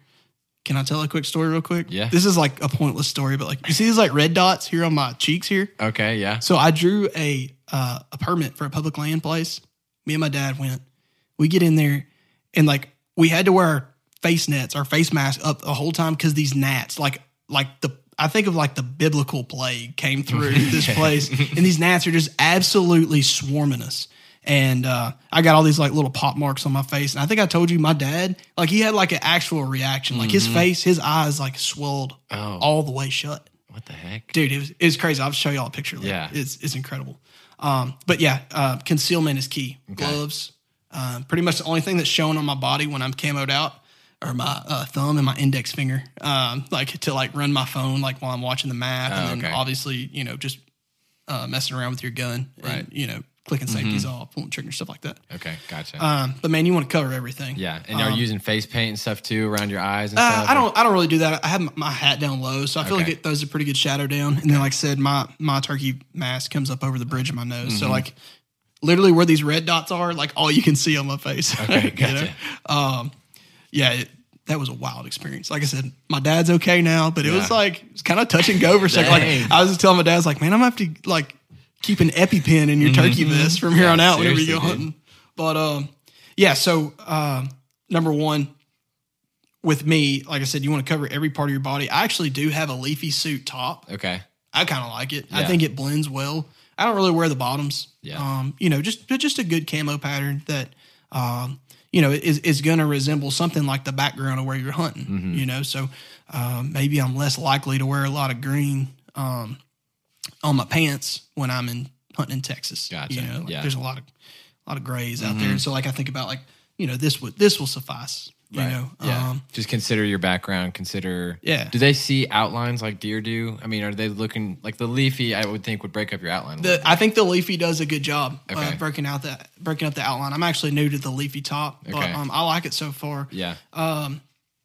Yeah, I think it does a good job. Um, talking about break, being able to break out out- outlines. This is another uh, jab at you deer hunters. okay. Um, that I forget who has the quote, but it's like um, you know, to to a deer, every deer hunter is a stump, but to every turkey, every stump is a turkey hunter, right? So like they're just on edge, right? Like every little silhouette, they're like locked in on. yeah. Um, but it no, it's seriously back to the original like question is like these turkeys seeing you, man. They're just so, you know, people call them smart, and they are. I mean, like you know, they have some they have some patterns about them that um, it's just hard to catch up on. You know, and it, it takes a lifetime to be a an efficient killer. You know, and, and you'll still get fooled by them by the end of in your prime. You Yeah. know. Um, but that being said, man, they're just skittish about everything. Right. And so so they're looking the whole time. They're processing all that data that they're catching through their eyes, their ears. They don't even have ears. They but they can hear super well, you know. Hmm. Okay. Um, which is why I like to call super soft, you know. When you say they don't have ears, you mean They just have those holes. Okay, Like, they just in- got in- hold. Okay, they Yeah. can hear like other, you know, the the calls and they're listening. But Oh yeah, yeah, and, and then you know, the, like if you see a bird, he'll have. Uh, it's almost like you know, like the inside of your nose hairs. okay, That's yeah. kind of what it looks like in his ear I canal. gotcha. You know, so um, yeah. So um, you know, that being said, turkeys will spot you. Turkeys are gonna spot you, right? So um, I think you need to kind of take into account all the things that are happening when that turkey sees you, right? So um, you know, are we on a road with our binoculars up, spotting glassing turkeys, right? Are we 300 yards away from them in a truck? You know, if he sees you then, it's really not that big of a deal. He's not really worried about a truck because he sees trucks all day. Yeah. Mhm. Now, you don't want to pop out and him see a, a human walking down the road because, man, that just freaks him out. Yeah. Mm. Right. And so you just got to, you got to take into account that, um, you know, if this is something he's used to seeing, like a truck sitting on a highway, then it's not that big of a deal. Right. But, you know, if we're in the woods and we're tromping through, we're calling, we're trying to strike up a turkey, nothing's gobbling. All of a sudden we walk up on a longbeard and he sees us. Maybe he flies. Maybe he runs. Um, you might want to go get on another bird. yeah, okay, Man, it's tough. it's tough bet. because because I think when they see people, it's just a whole nother game. Mm-hmm. You know, back to that youth hunt when that girl missed, he never saw us. There was just a loud bang. Mm. Yeah, like he didn't know out. Ah. what the heck was going on, right? Mm-hmm. And so he actually, man, he like uh you can see in the video, she shoots and uh, he like kind of like steps back and then he gobbles. Ow! and he No kind of walk, yeah, he walks off into the into uh, in the woods off the road there, and he's man, he's just hanging around. My my buddy actually gets super aggressive on mouth call, just pop pop pop pop pop, yup yup pop pop pop pop, and I'm calling too. Uh, we're just making a racket, and and they're still fired up. They're still hammering. I mean, they're still going. Um, now granted, they didn't just walk right back in, right? Right. Because something's off, Yeah, right? yeah. But they didn't know what was going on, For all they know, a tree fell down or right? something. and- Right. I mean, it was something big, Mm-hmm. but um, you know, it wasn't enough to make them fly, make them uh, run off, you know, all the way. Like I said, we did have to put a move on them to kind of finish it off. We Mm-hmm. got out in front of them and uh, finished them off that way. So, so obviously, you know, all indications showed that they were educated at that point. Yeah. But you know, just because you know your hunt doesn't work out, um, you know, on that front end doesn't mean that they've like, oh yeah, I've spotted a human, I got to get the heck out of here. Right. Like I said, that being said, man, if you're walking through the woods making hen calls, um, and one walks up on you, they're gonna roll Yeah. for the Mhm. most part. I haven't had much success um, after I've spooked a bird. For the most part, I go get on another bird. Gotcha. I go find somewhere, and and I think that goes back to how important I believe it is not to call to turkeys before turkey season. Yeah. right? Because I Hammer that home. It happens, man. Yeah. And and and you know, I'm not I'm not here to argue with anybody that would have something else to say, but the truth is, it's just not best for for for hunters as a whole. It doesn't create a better hunt, Mm-hmm. you know. And and man, for anybody. yeah, and Yeah. and and and as as well as we all know in Arkansas, man, the turkey hunt is tough. Yeah, it like it's hard. Yeah. and, and we don't And need to make short. Any- it's short, and, and and we don't need to make it any harder by yelping at turkey. Like I just imagine, like because I've seen this a thousand times. I'm guilty of it. Yeah. hey, and, and man, so like like I'm not here to make fun of anybody or like get on anybody, but just be willing to learn from it. Because man, I think about like things that I've learned that I was absolutely doing wrong. Like not just in turkey hunting, but all types of hunting, right? Yeah. But like I, I sit there and think about it and I'm like, yeah, that is not best practice. you Yeah. know? And so in my head I can just picture people rolling up to their spot, their access gate, and hanging that box call out the window, you know, just mm-hmm. And then no gobble, and they just take off driving. You know, oh my god, Like no turkeys here, man. Yeah, yeah, yeah. right, right. And so, so man, it just even even doing that in season, right? Don't call from the truck, man. Mm-hmm. Walk off 250 yards there, get a spot where where a hen would be. You know, um, no, I'm not saying a hen can't cross a road, but um, you know, she's not going to be ready to breed, ready to uh, take on a tom after after you just hear gravel popping right by. You see what I'm saying? Like Yeah. you got to create a scenario that that a longbeard would want to come into, right? But like hmm. if he hears gravel popping down the road and then the door slams shut and then yup yup yup yup, he's not coming to that. Yeah. you know, it's like you got to create something that, that, sense. that that that that that longbeard's going to fall for. Yeah, absolutely. That does make sense. Makes me feel a lot dumber. No, man, it- dude, exactly. And you learn from it, and and because you know it's what it is. It's because it takes that focus and that effort and that motivation, being ready to hop out of the truck every single time and give it your all, right? And it's tough to do. That's the that's the coolest thing I think I've heard you say so far. It's how you take it. How your dad kind of taught you is if I'm going to do it, this is what we're here to do. Yeah. we ain't going to Waffle House. We ain't doing this. Right. We're here to hunt. We're going to hunt hard. We're going to give it our all. Yeah, man. It, or like like I said, we're for the most part sun up, sun down. Like I said, anytime you can get in the woods is the best time, right? So like if you have things going on um, in your day, I get it. You know, um, hey, we we got we're gonna hunt till eight thirty. We're gonna go to church afterward. That's awesome. Great. We did that every Sunday growing up. Yeah. but you know, if Good way to spend your morning. yeah, man, and uh, you know, if if you're there to hunt, go hunt and give it your all. You know, and and and even you know, at the end of the day, whenever uh, you hop out the truck and you're ready to make a call, and you find yourself walking 40 yards instead of 150 yards from the truck, you know what I'm saying? Just like just kind of think about that effort that you're putting forth, and um, you know, it, it might be the difference that kills a bird. You know, so I bet it is. Yeah. Yeah, it sounds like it. it's tough, man. There's so many factors, and it's easy to overthink it.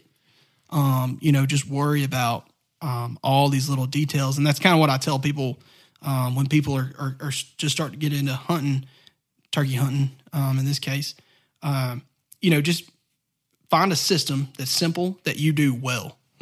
That consists of you know where you're hunting at, being around birds, how you're accessing the property, um, the type of call that you use. You know, it's it's tough. Like I, like we have we have four four calls out here. Right. I've got more in my vest. I've got Yeah. I've got other calls in my vest as well. Um, but it's just tough for someone new to get into turkey hunting and just be proficient at all these things, right? So I would say even if it's a pot call where I talked about it's a little more movement and you can't get away, you get it's just a little tougher to get away with it. If if you're good at a pot call, if, if you can scratch out a nice little sound on a pot call, do that and be good at it. Don't don't let your calling be a reason that a turkey is spooked. Right? Like there's so many reasons a turkey hunt can go wrong. Don't let anything that you do be the cause of that. Yeah. Right. And so Um, you know, if it's a mouth call, if you, if you feel like I I always tell people, um, to me, it seems like one of the easier mouth calls to get started on and just make a basic sound with is um, it's it's like a it's called a V cut. Um, Okay. So so you know for anybody looking for a mouth call, just a V cut's got a good or raspy sound to it. Don't have to get too loud on it. I think it's a good starter point. You can call up and kill turkeys doing it. Yeah. Um, but yeah, just find a call that that um, that works for you and get good at it, and and find that system um, Yeah. that, that you can hunt with. uh, to that point, you're so you you've got a couple different calls here laid out. Um, some of the pros and cons of each, if you don't mind just going through. Obviously, with the mouth call, you don't have a lot of movement. You can hold on to your gun the whole time. But talk me through when you might use one in one scenario, or what the pros and cons of Yeah, so are. that mouth call is probably my. That's like uh, that's the one that I majority of turkeys I kill are with my mouth call, especially if I'm hunting by myself or if I'm the shooter. You know, just because because it's no movement, right? Like I got my face mask up and my mouth can like my lips are, are moving quite a bit, but the face mask is covering it, right? Right. So um, mouth call is far and away what I kill most turkeys with. That being said, if you aren't proficient in mouth call yet, grab a pot call, grab a box call, and just find something you can make a great sound with, consistent sound with. Um, next is this pot call. It consists of, um, oh, sorry, it's a type of Pot friction. call. You say pot call. Is that a slate call? Same thing. So this is glass. Okay. So um, a pot call is a type of friction call. Um, kind of the pot's usually circular um, with a type of material laid over the top of it. yeah, Next consists of like often uh, a wooden striker. There's some acrylic strikers out there. There's Okay. some different materials to use. Um, wooden is uh, kind of the most common. yeah, Um, this one is glass. Like I said, this material that I that I lay, um, you know, make contact with is glass. Um, I also do have slate as well. Um, you know, this is a call that I feel like you can make a lot of good sounds with. Um, if I'm calling for other people and I don't have a gun on me, um, and we're in close with a turkey, a slate call or a glass call, pot call is is a good option. Um, I feel like you can make quieter noises more consistently. You can do that purr, you can do that cluck, you can do that yelp. Um, so, you know, like I said, if it means that this is the call that you use, you're a new turkey hunter, and this is the call that you use, and you're moving a little bit more, so be it. You know, it's like so maybe you call a little bit less, right? So like once he hits sixty yards, maybe you're not calling as much, you know, because it does take some movement, um, and, and you need to understand that. Um, but if that's your sound that you're making to attract turkeys, then then roll with it and Yeah. own it. So yeah, um, so yeah, uh, the friction call, um, and then this one will also get pretty loud. So you know, a lot of times I can I can uh, like whenever the wind gets gets high, like the other day, gosh, on Saturday it was like twenty five mile an hour gusts. Yeah, it I was mean it was crazy. incredible. yeah. And uh, man, you couldn't hear a turkey gobble 120 yards away, right? Like it was Yeah. not a good day to turkey. Yeah. But hey, we were out there and we gave it our all. But um, you know, this has that high pitched kind of trebly sound that I feel like pierces through the pierces through the wind, kind of goes over um, you know several different types of landscapes pretty well. Um, you can strike birds with this, Okay. And then also so like another type of friction call, um, being a box call. Um, this one is uh, this one's actually kind of unique. I'm going to stop hitting that microphone. eventually. You're good, man. Um, this one's actually kind of unique. Um, this is like a magnet um, in the way it hooks up. It's really not even that expensive. It's like thirty five dollars. Um, but yeah, this one also it can get pretty loud. I mainly just yelp on it. It's pretty good at striking up gobbles. Right, it's like midday. Call it prospecting. Right, like we're walking around the woods. Um, you know, our, our our fly down hunt didn't work. Uh, we're walking around. We're trying to strike up a gobble.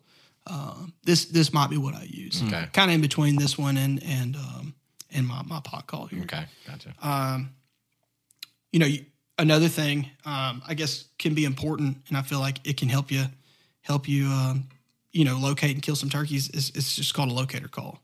Um, a lot of people do an owl hoot with their mouth. Yeah, That's what my dad always did growing up. He's a pretty good owl hooter, Yeah. so you know I I um I like to do it. That being said, I also have a crow call. okay, yeah, Um, it can get pretty loud. Yeah. Um, so so I would I would suggest like especially for your preseason scouting, I'll usually carry around a crow call and then I'll owl hoot. You Mm-hmm. know when I'm trying to strike up gobbles because that bird's just shock gobbling, right? Like he's Yeah. not going to walk into a an owl hoot, Yeah, right? Like he's not going to come into it, right? right. Um, but it, it'll get a gobble out of him. And so, you know, if, if you want to interact with birds before season, I mean, that's kind of my what my recommendation would be. yeah. Um, I, I like I said, I carry around a crow call um, as well, and, and I get some good success uh, with it. What I will say is, um, and this is something that maybe people don't really think about all the time. I think it's important to understand that, like when you're set up on a bird and you're calling to him, like with your hen, like you sound like a hen, you're yelping at her, him, and uh, he's not really answering, but you're like, man, I think he'll gobble at this crow call. Don't really do that, right? Okay. So, so, so once you've given your position, right, you're sitting down the base of this tree, and you're Yeah. telling this gobbler, hey, I'm a hen over here, yup, yup, yup, yup, yup, pop, pop, pop, pop, you know. Yeah.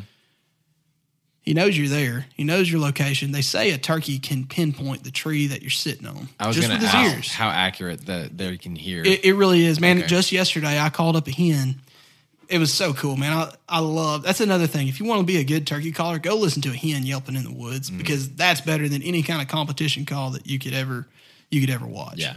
And man, some of them actually don't sound that good, Mm-hmm. right? Like some of them are a little scratchy. Some of them they just don't sound great. But at the end of the day, you can hear that just like nasally sound that they have, and you're like, that's turkey, you Yeah. know. And there's no doubt about that. right. Um, man, I called up this hen. She was probably 220, 230 from me.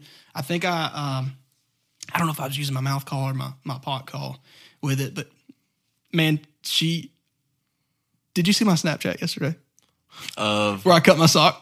yeah, Okay, so I was about to cut the sock to do, um, you know, use the bathroom out in the woods, but right, like I had already cut my sock. I just hadn't pulled my britches down yet. um, I'd already cut my sock up, and I was like, I'll just make a call real quick and hit it. Like I said, I don't remember if I was using my mouth call or my, my pot call. Sure enough, she answers back, man. And then five minutes, she's 15 yards from me. No way. And man, she's just putting on a show. I got some of it on video on my little uh, my little video camera I have. Um, so I'm excited to like review that and see what it sounds like. Just learn from it, right? Yeah. You can sound more like a turkey by doing that. Yeah. Um, so you'll like you'll listen to a call that you got on your phone and, and you mimic it, and try right? to mimic and mimic it. it. And like I said, you know, hen, any hen, any live hen is going to be better than um, any champion competition caller. But there's also some great callers out there. So, um, you know, emulate them on YouTube too. Yeah. But man, those hens, they they they sound like hens. Yeah, So exactly. you know, um, That's the real deal. yeah, and and and man, that being said, just kind of pointing back to how that hen closed 220 to 15 yards. I made two calling sequences, and she had me pinned, dude. Mm-hmm.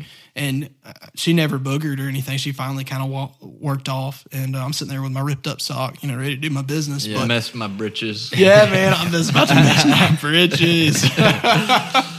So that kind of leads us into kind of a concluding point. You're talking about people getting into hunting, talking about the different calls and anything. Um, let's talk public land turkey hunting. Someone wants to get into turkey hunting, they don't have land.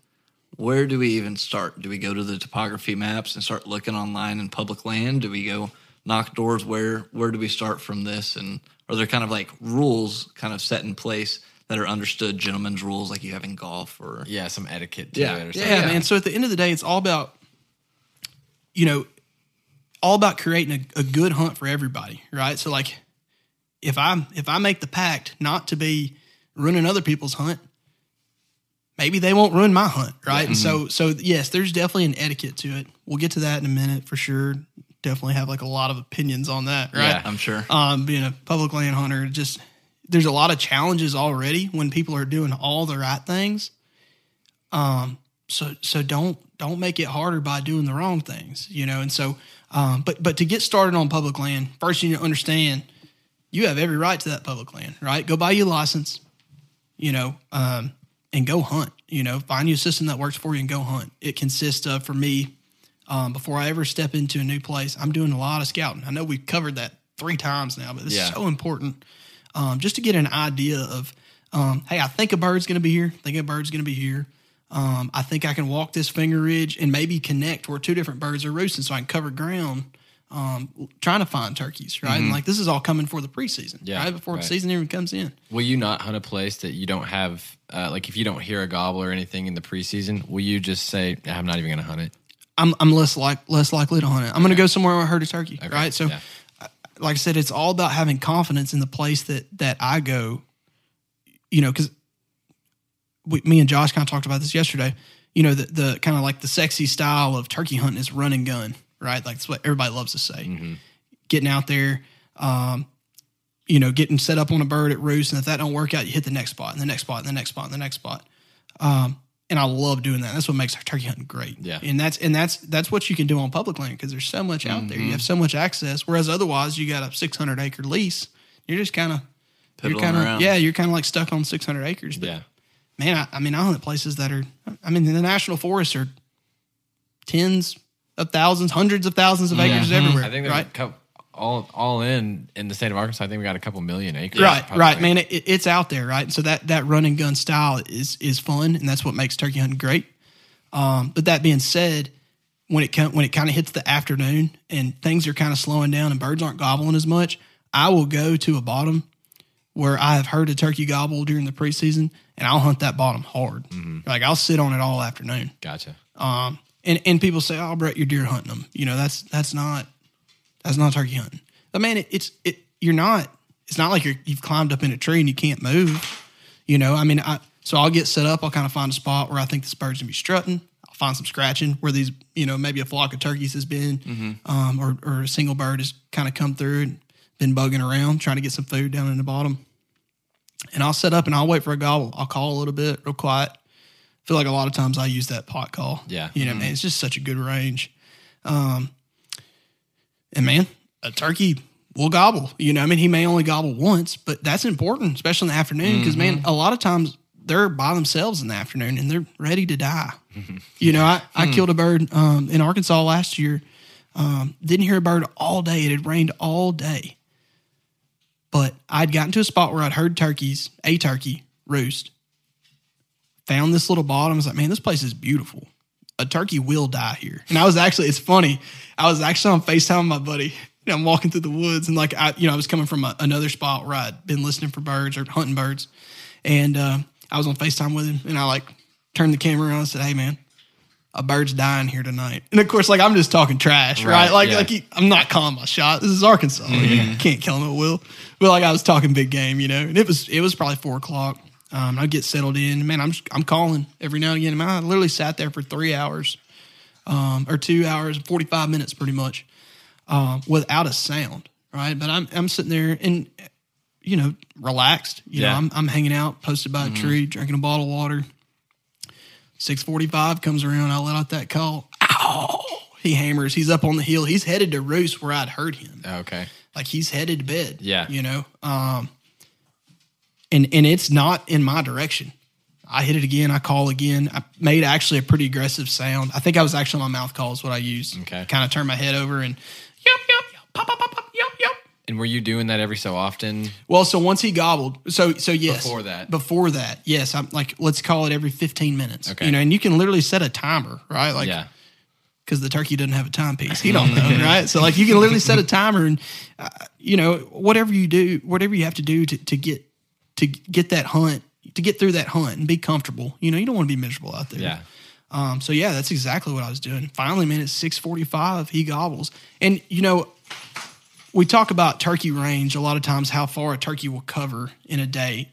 He was covering some ground, right? I, I really believe that was the first time he had heard me. He was just coming through on up to bed. Yeah. You know, he was he was pecking around, strutting in the bottom somewhere else. I I wasn't in the exact right spot. He just happened to be there on, on the way back to his roost, and uh, man, I hit it once.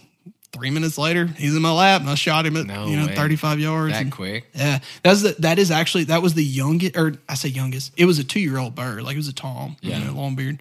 It was the smallest turkey I'd ever killed. He was like fifteen pounds, little little bitty spurs. Like his his beard was like I don't know, it was like eight and a half inches or nine inches maybe, but like his spurs were like tiny. It was so funny, but hey, that's what I that's what I tell folks. Uh, that kid, the first kid that killed that bird on the youth hunt, it was kind of a smaller bird, and uh, his sister killed an absolute beast. Like, this dude had a paintbrush. Like this turkey was huge.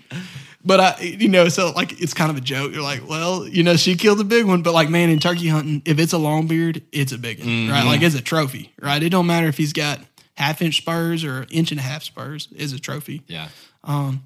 But that bird was just a product of of of getting started on public land, finding where that turkey wants to be, being in his wheelhouse is what my buddy likes to call it, getting his wheelhouse. I like that Yeah.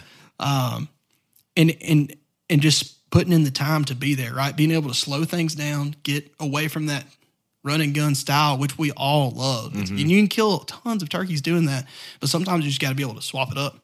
Uh, whenever whenever the day kind of changes in the mid afternoon. Yeah. it'll slow it down. So um, it's that scouting is what it starts out with on public land. It's so important, so important. You want to get to your spot early on public land. You know, I, I think about how that relates to like duck hunting, right? And like I love duck hunting, southeast Arkansas in the woods, and like my day starts at like midnight. I'm putting the boat in at midnight, and I'm Yeah. sitting at the at the stop at the first stop. Man, it, it, it's not quite that crazy, but like I'm getting to my parking spot in Arkansas at like two thirty in the morning, or three o'clock in the morning. smokes. Yeah, I mean, because Really? man, I if if I have a turkey located there, I want that spot. Yeah. and and man, so here and this kind of goes into the next rule. It's kind of part of my code, and I hope people can like adopt this.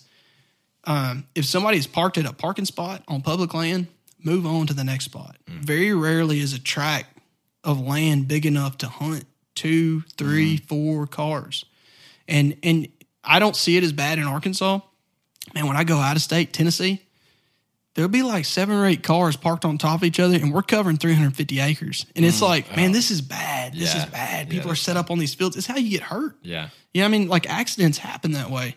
Um, and, and then on top of that, it just makes the hunt not as good. You know, like people are boogering each other up, people are crossing fields, um, Turkeys aren't gobbling turkeys, as turkeys much. aren't gobbling, and it, and it, it can it can mess up a hunt. You Yeah. know, um, Once so they get paranoid, I feel like there's just there's very little you can do to make them feel relaxed again. Yeah. And if someone else has got them boogered up, like and they catch said, on to it. Yeah. like I said, I think a lot of times we give them credit, give them too much credit of how smart they are. Yeah. but they do catch on to a pattern. Yeah. Mm-hmm. you know, and and and you know, March comes around and that whole road's lined up with cars, and then you see people walking with their flashlights down the road, and it's mm-hmm. like, all right, they figuring out what's going on. Yeah. you know, it's mm-hmm. like it's no question they they're getting that pattern together.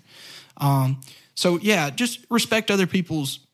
Like if somebody else claims that spot, if they're parked there, let them have it, man. Let them have that bird because because you'd want it, right? Like if I if I was parked there first, somebody came in on me, I'd be really frustrated, you know. And so, um, and, and that being said, man, if if it's a spot where it's like two thousand acres, right, like that, you come across that more in the national forest, like some big blocks. Yeah.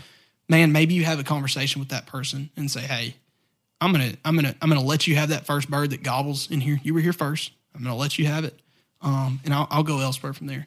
That that should be pretty rare though, because I, I think those kind of opportunities with parcels of land that big are pretty rare. So, man, for the most part, somebody's parked on a spot. There's gonna be one turkey there. Move on. Yeah. You know, go find a bird elsewhere. Yeah. You've done your scouting, um, and, and respect the person that's hunting there. Yeah. Yeah. Yeah. So preseason scouting, you're saying go on to the next bird, go on to the next spot. How many birds should you typically try and find? as many as you can hear, baby. season? Yeah, man. Like, and, and like we all have busy lives, right? Like Mm-hmm. we're all doing things, and you know we have families that we love and want to spend time with. So it's like, you know, you go when you can. But man, I remember, man, back in the day, back back in back in my day, Yeah. right? Like, um, man, we'd had we'd have spots like we'd have like twenty four birds located before season, and it was like, Holy cow. like this is in Arkansas, man, Yeah. and it's like that's that good stuff, Yeah. right? And we don't really have that anymore. Um, it, it's tough. It, it's tough to to to to get that number, and I think it's kind of a reflection of where our population's at. I think I think we are turning it around, but we're just not quite there yet. yeah. our golden golden age. We're doing some regu- some new regulations. It makes the hunting tougher, but I think our population's improving. Yeah. Um, but yeah, find as many birds. If it's if it's six, seven birds, that's a good start, right? I mean, like you got all this public land, you can go spend some, figure out how that bird is is acting, and go get in there tight with him. Don't spook him, but put the time in there and get you a bird. Yeah.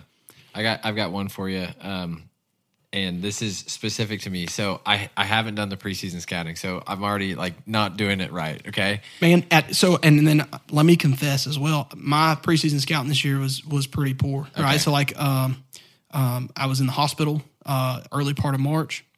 Uh, went out of state to a couple places, and then we did the youth hunt. Yeah. So I only got to listen probably, I don't know, probably five or nah, three, four mornings, I Okay. guess. Had a couple birds located, but not many. Yeah. Um, and so I, I haven't killed a bird in Arkansas yet. Man, Yeah. that's a lot to do with it. Yeah. Um, you know, I this year was just kind of tough for me. Um, you know, I've been able to hunt a, a little bit, but um, it's that preseason scouting is all the difference in the world. Yeah. So for someone who hasn't done the scouting and, and now it's, you know, so a lot of the Ozarks are falling to zone two, which goes through May 8th. I think the season goes through. And um, I've got a, it's private land that I'm going to hunt. and there were turkeys there last year that I saw. Um, and I and I got I got busted by one, and I turned around and it was behind me at ten yards, and there was nothing I could do. But I'm sure there was something I could do, Yeah. but Just um, cry. I yeah, I was just like, golly, that was tough. Uh, but anyways, so I know there were turkeys there last year, and I heard some gobbles there. Yeah. And I but I haven't done the scouting. So what what can I do now? Do I go back to that same spot, or what should I do? Yeah, so actually tomorrow I'm I'm going to a spot I haven't heard a turkey at this year because I hadn't been able to listen there this year. But year in and year out, I've killed.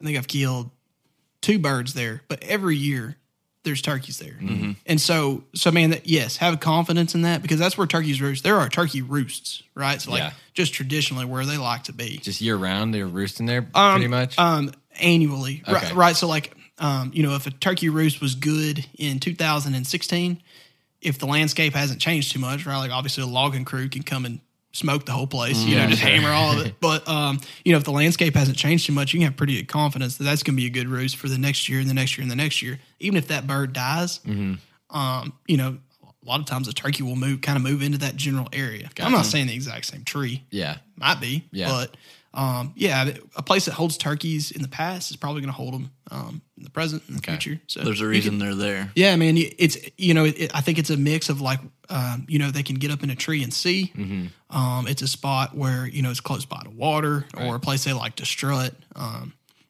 you know, I, I don't think we've really talked gone into um, deep dive into like how I approach the topography, um, especially on public land. So this. Yeah. this could be useful as well as like, you know, these birds a lot of times they'll kind of they'll kind of roost in some high spots. And man, a lot of times when I'm doing that scouting online, I look for like a, a bench, right? So it's kind of a flat spot off of that main ridge where a bird will get down, he'll walk that ridge down, and then he'll strut on that little bench, right? Like it might be 150 feet below where he roosted on Yeah. that ridge top, and they just like to sit there. I think they can see really well. I think that's where uh, maybe the hens like to scratch around and, and, and grab food. Um, like I said, it's it's it's uphill from the creek bottom, you know. So there's their water right there. A lot of people don't think about turkeys drinking water, Yeah, right? Like everything's got to have water, Right. um, and you know we don't have any any shortage of water or trees, right? So it's, it's hard to like really focus in on that on, in Arkansas, Yeah. right? But um, man, I, I really focus on those those benches off those main uh, ridge tops. And, Okay. um, on top of that, like places where I can access multiple finger ridges, like like I'll be on like the mother top, right? Yeah, so like, right. and then there's several finger ridges coming off. I mean, it's just a traffic area for turkeys, Yeah. right? Um, it's just a good starting point, even if you don't know the first thing about it. Like I said, hearing birds is, is best, but like if you haven't heard them, go somewhere where you think they might be, Yeah. you know, or where you've seen a track or, um, you know, some sign. Yeah, yeah, that makes sense. Yeah, you got my hopes up. I want, I'm hoping to go back there this next weekend and apply some of the stuff. um, Yeah, man. That you've that you've talked me through. So going in there, kind of go take the temperature, get in there early, obviously. Yeah. Just listen for them, take the temperature, and, and then go from there. Pretty Yeah, much. Yeah, man. It, you know, I, I don't know if you're going to be calling or, but like I said, just find a call that you feel comfortable in. Yeah. You know, and like I said, that you know you can call a turkey up with, and Yeah. and he it might not happen, but you'll just know that it's not your fault. Yeah. You know what I'm saying? I didn't mess it up, so.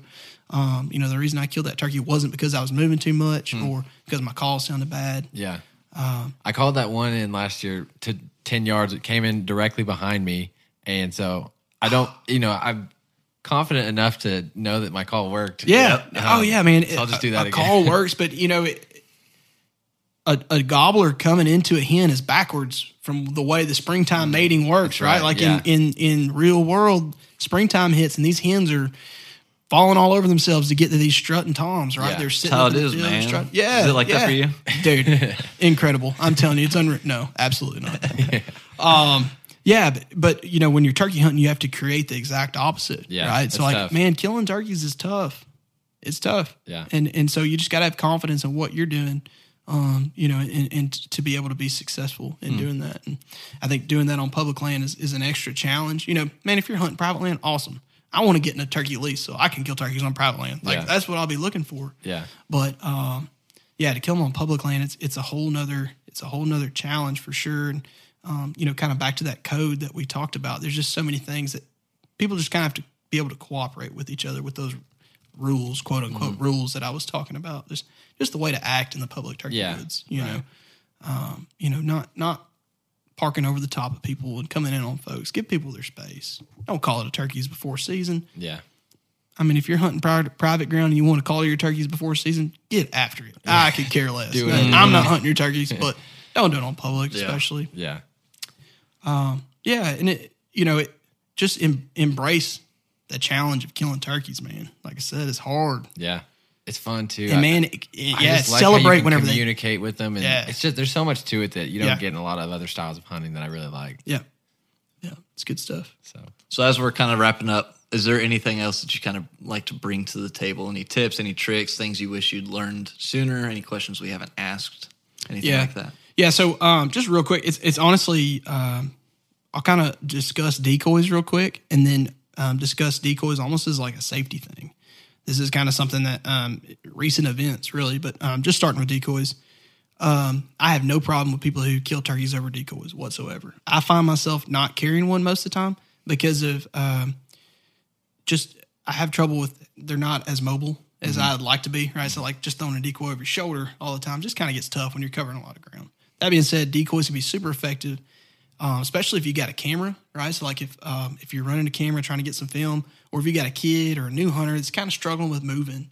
Um, like I think back to that story that I told you about with my first bird. You know, I kind of made a move I wasn't supposed to make, um, but that turkey was already zoned into that tur- that uh, decoy. Yeah. um, and I got away with it. I think those can be useful, um, you know, in, especially if it's a confidence builder for you. You know, if like if if, if in your head, um, this bird is not going to come in unless he sees something, sees this hen sitting in the sitting in the middle of a, of an opening. I get that, Yeah. right? So like, don't be afraid to use a decoy. Um, and in the same vein, I think about you know something that's gotten popular in the last several years is uh, fanning decoys, like uh, like so like mimicking a strutting tom, right? So like the fans out and like it looks like a blowed up turkey. And what people do is uh, it's called reaping. So like a lot of times, what a turkey will see when they see another strutting bird, uh, like in a field or something like that, they'll become aggressive and like bum rush that decoy, right, Oh, or like really? another tom. okay. And so, um, you know, it's it's become a pretty, really effective way to kill turkeys. I, sounds I, I exciting. don't have, yeah, it really is. It's it's it, it really is crazy. I don't have much experience with them. I'm not saying they're wrong. They are becoming outlawed in several states. Um, but you know, it's a new method and it's effective. It doesn't always work, but it's pretty effective.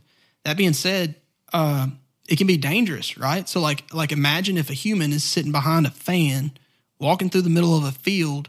They walk to that field edge and they just get shot by somebody who's hunting the turkey, Yeah. right? Yeah. This happened yesterday No in way. Tennessee. Yeah. Dang. Yeah. So man, somebody somebody got shot in Tennessee. So man, just be mindful.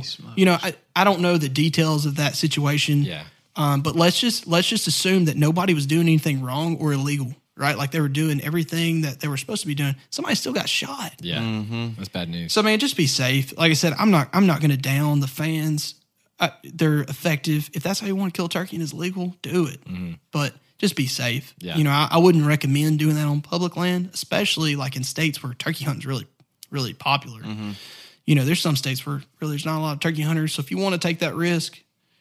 As, as a physician, I'm not saying you should, but if you want to, whatever. Right? Don't do it if there's a truck right, in the yeah, parking lot. yeah, yeah, yeah. But um, yeah, like just be careful and, and be safe um, in, in that regard. You know, we, we don't need people getting shot and getting hurt. Um, so just be safe in that, that regard. So, um, and then also, man, I, Arkansas is at a, at a really interesting point to where our population isn't great. I feel like we're doing the right things. It's it's a challenge, man. You know, I mean, I mean, I'm not gonna I'm not gonna say we're in a great spot with our turkeys, but we're trying. We're getting better. Right. So, man, anything you can do um, as a hunter, as a conservationist, right? That's something that's super important to me. How can I give back to the animals that I hunt? You know, um, starting in Arkansas, I guess this actually started maybe like 17 or 18. They came out with a with a turkey stamp, um, and so basically, it's I mean, you're giving them nine dollars and fifty cents in return for a stamp of a turkey, right? Yeah, so kind of like the, the federal duck stamps and the state duck stamps. So, um, you know, that's something that they're going to take those funds and put them into creating better habitat, um, trying to get populations uh, of turkeys better back in Arkansas. Yeah. funding research from that. Um, so just consider that, like you know, we're hunting these turkeys, we're killing these turkeys, taking them off the landscape. So just consider doing your part to give back. Um, I don't have really private land to hunt. I'm looking hard for it in Central Arkansas. Um, so that being said, when I get that, I'm gonna start trapping the fire out of the predators, right? Yeah. So like, get you some some dog proof traps, man. Yeah. Um, catch you some coons.